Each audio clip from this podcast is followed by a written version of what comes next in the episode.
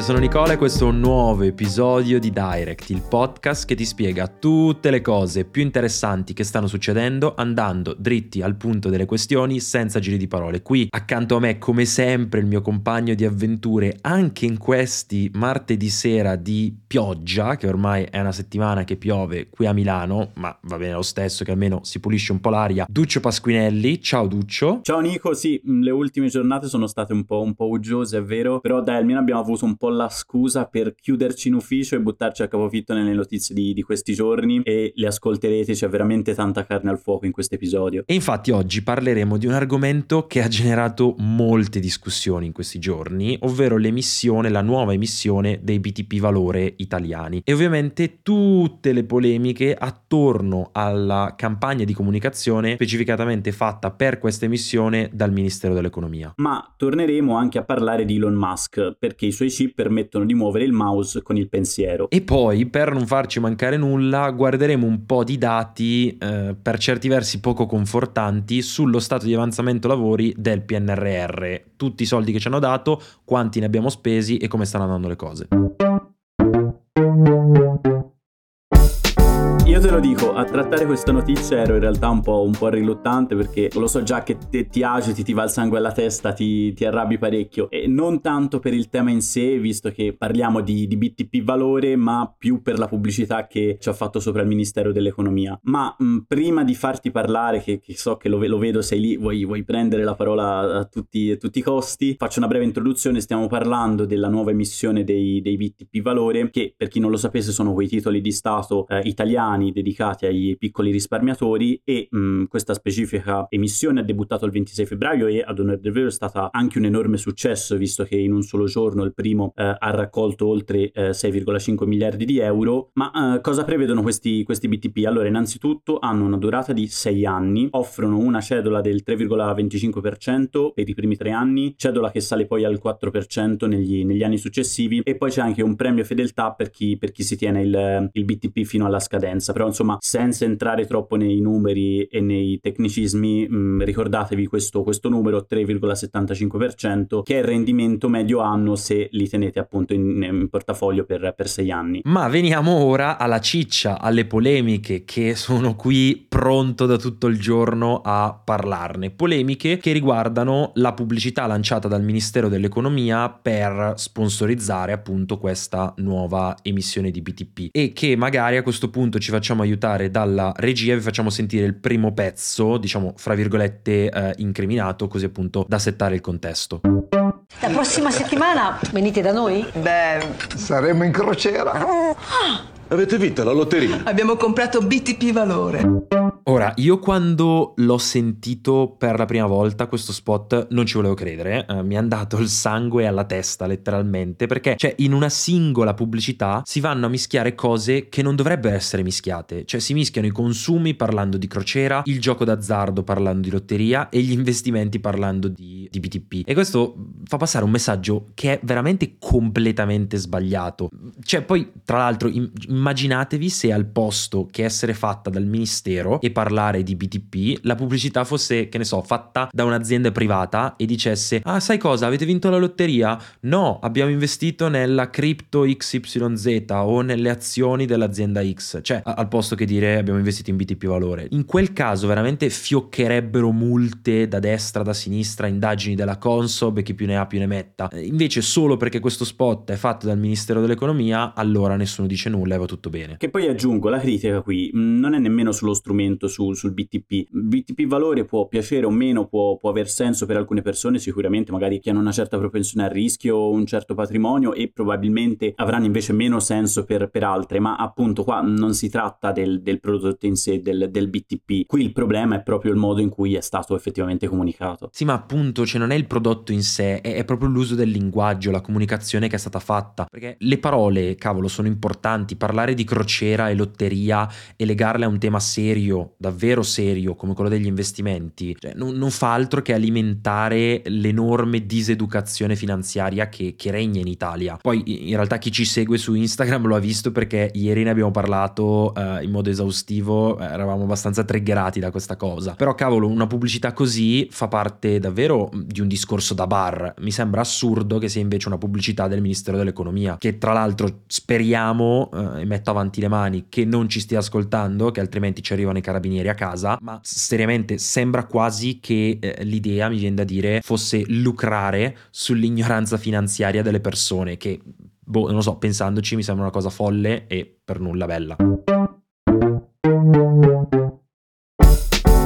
Cambiando totalmente argomento, torniamo a parlare del buon vecchio e aggiungerei immancabile Elon Musk, visto che ci sono alcuni sviluppi molto molto interessanti su una delle sue aziende, e mi riferisco a Neuralink, Neuralink che ha l'obiettivo fondamentalmente di impiantarci un chip nel cervello per far cose con il pensiero. Obiettivo che non è più solo sulla carta, perché un paio di settimane fa Elon aveva, aveva twittato che la prima operazione per impiantare un chip nel cervello del primo essere umano era effettivamente stata eseguita ed era anche andata a buon fine. Poi se qualcuno di voi si stesse chiedendo perché mai uno dovrebbe impiantarsi un chip nel cervello, non vi biasimo per la domanda, però in realtà le applicazioni sono, almeno, almeno, in teoria, molto molto interessanti. E in primis c'è tutta la parte relativa eh, all'ambito medico, per esempio far recuperare la parola, la vista o i movimenti a persone malate o che magari hanno subito incidenti eh, diciamo, diciamo debilitanti, per arrivare poi eh, fino ad applicazioni diciamo un po' più fu- futuristiche, tipo impiantarci un computer nel cervello e eh, poter fare un po', un po' di tutto con il pensiero. Ora a me personalmente, soprattutto quest'ultima parte, sembra, sembra un po' too much, mi spaventa spaventa, però chiaramente ci sono applicazioni super utili eh, in ambito medico e questo, questo, è indubbio. Ma guarda, sinceramente io di avere un chip nel cervello, ora come ora, non è che ci tenga tanto, eh, però ti dirò, in questo momento se devo pensare a tutto questo argomento chip nel cervello, eh, Neuralink, eccetera, eccetera, ho un po' un misto tra paura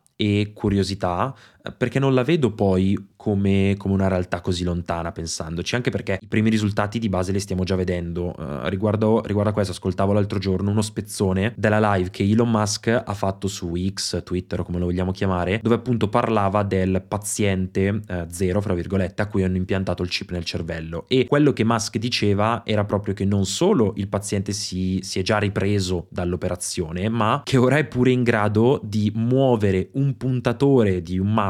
con il pensiero, che sembra una cavolata, ma se ci pensi è una roba allucinante. Cioè, a me sta cosa sinceramente mi, ha lasciato proprio stupito in senso, fra virgolette, positivo, perché dico, cavolo, tutti questi avanzamenti tecnologici che stiamo vedendo, tra poco avranno applicazioni pratiche che vanno oltre, ovviamente, al semplicemente puntare il mouse, ma che avranno appunto eh, applicazioni mediche che potranno cambiare davvero la vita, la vita delle persone. Sì, guarda, mm, sono 100% d'accordo, nel senso, oggi è muovere il mouse con il pensiero, domani è una tastiera, magari tra qualche manciata di mesi si tratta di riacquistare la capacità di parlare eh, o, o, addirittura la vista, che di base cioè, è assurdo. Chiaro, eh, questo è tutto bello sulla carta, ok? Poi quando in realtà poi andiamo a parlare di tecnologia applicata alla salute umana e soprattutto tecnologia invasiva, come, come in questo caso, eh, non è proprio come OpenAI che rilascia un nuovo modello di, di ChatGPT e, e, poi tutti lo possono usare. Chiaro, ci devono essere eh, molti più controlli, molte più autorizzazioni, test su larga scala, insomma, penso che quantomeno la fase di sperimentazione sarà, sarà, ancora molto lunga. In generale, questa tecnologia, diciamo, non sarà accessibile al pubblico mainstream, penso, per almeno un po' di mesi, se, se non anni. Che poi mi viene da aggiungere eh, questa, questa, considerazione che, che, che, che, mi viene ascoltandoti, ascoltando questa, questa storia di Neuralink, che n- non so se a te sembra, ma a me io ho l'impressione in generale negli ultimi mesi che il progresso tecnologico che stiamo vivendo eh, mi dà proprio l'impressione che la tecnologia stia andando davvero a mille all'ora tra l'intelligenza l'intelligenza artificiale e tutte le cose di cui si sta, si sta parlando in questo periodo.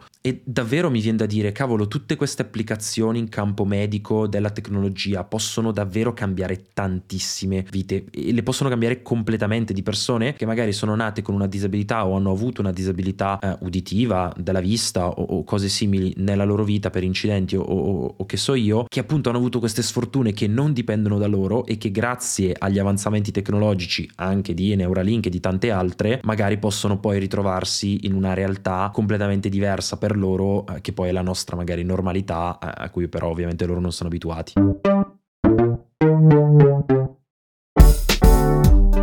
La puntata di oggi la chiudiamo tornando a parlare di un tema che vuoi o non vuoi ci accompagnerà lungo i prossimi, oh, i prossimi anni. Speriamo in realtà che principalmente ci porti buone nuove, eh, almeno soprattutto, e um, sto parlando ovviamente del PNRR, ovvero il Piano Nazionale di Ripresa e Resilienza, che è attuazione del progetto Next Generation EU, che giusto per sintetizzare e fare, fare, un po' di uh, mente locale, ha affidato al nostro paese per i prossimi anni 194 miliardi di euro, che per la cronaca sono veramente un sacco, un sacco di soldi. Eh, giusto per darvi un ordine di grandezza, più o meno il 10% del PIL italiano, quindi tutt'altro che briciole. E sempre nella logica di fare un po' di mente locale, rispolverare un pochino l'argomento, che poi tra l'altro Duccio ti ho visto che oggi pomeriggio ti sei guardato i numeri perché non te li ricordavi, in realtà non me li ricordavo neanch'io specificatamente, quindi me li sono andati a riguardare. Insomma, di questi 194 erotti miliardi eh, di euro che, che riceviamo, più o meno 72 miliardi miliardi sono a fondo perduto, eh, mentre i restanti 122 miliardi sono invece un prestito, che ovviamente in quanto prestito ha dei tassi di interesse, che però sono favorevoli, quindi sono più bassi rispetto ai tassi di interesse che eh, otteniamo indebitandoci banalmente emettendo BTP come quelli di cui parlavamo prima, ma che è pur sempre, eh, per quanto a tassi favorevoli, un prestito e che quindi poi nel tempo, negli anni, dovremo andare a, a,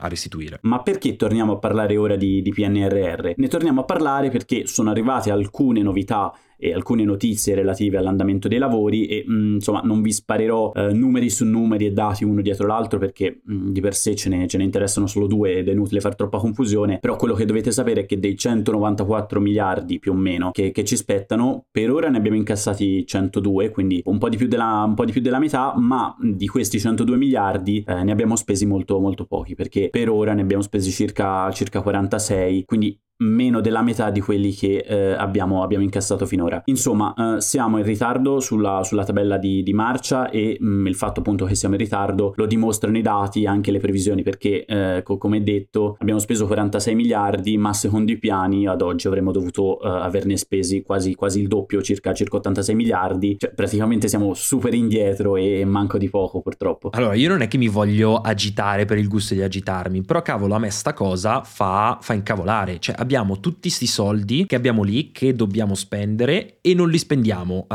non li spendiamo abbastanza velocemente perché di base non riusciamo a mettere a terra i vari progetti che poi abbiamo già definito e che ci mandano in ritardo su questa cavolo di tabella di, um, di marcia. Cioè, ci pensavo prima, è praticamente come se il nostro orario di lavoro iniziasse alle 9 del mattino, sono le 8.50 e noi siamo fermi, bloccati nel traffico e abbiamo paura di arrivare in ritardo. È chiaro che arriviamo in ritardo se, se non ci muoviamo, se non partiamo prima, se sappiamo che troveremo traffico. Ma guarda, in realtà è come se fossero le 8.50 e non è che siamo nel traffico e ci mancano 5 minuti per arrivare, ma ci siamo appena tirati su dal letto mezzo addormentati perché non abbiamo sentito suonare la sveglia. Buon, perfetto, be- benissimo, benissimo così. A parte però l'essere, l'essere in ritardo, che poi anche lì riguarda in realtà specifici ministeri, soprattutto tipo quello delle infrastrutture, quello della salute, quello del lavoro, eh, che per ora di fatto hanno speso poco e nulla i soldi, i soldi a loro disposizione. Um, su questo tema mi hanno fatto particolarmente sorridere sorridere le parole del ministro Fitto, che è il ministro per gli affari europei e il PNRR, che di fronte a questi dati presentati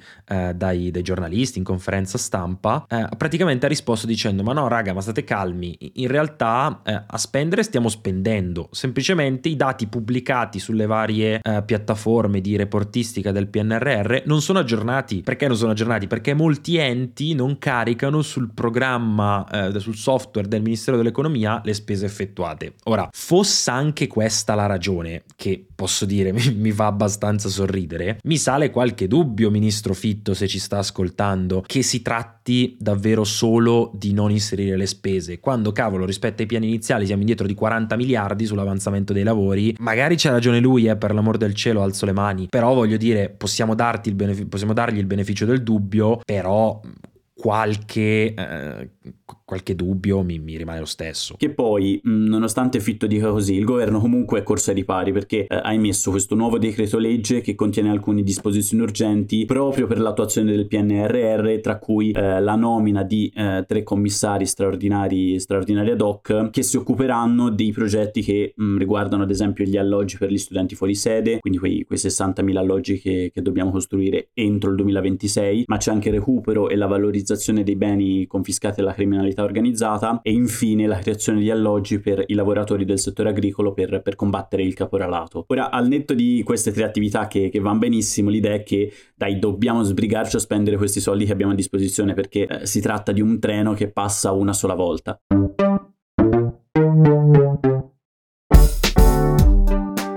Riassumendo, i BTP valore per qualcuno potranno anche aver senso, ma quello che sicuramente non ha senso è la pubblicità del Ministero dell'Economia. Elon Musk ha impiantato effettivamente un chip nel cervello di un umano e gli sta facendo muovere il puntatore del mouse con il pensiero, eh, sperando poi di arrivare a applicazioni mediche che potrebbero cambiare il mondo. E sul PNRR c'è veramente da darci una mossa, altrimenti rischiamo di buttare via un'enorme opportunità. Ma per oggi noi ci fermiamo qui, ci risentiamo sempre su Direct ogni mercoledì e sabato per spiegarvi tutte le cose più interessanti che stanno succedendo andando dritti al punto delle questioni senza giri di parole.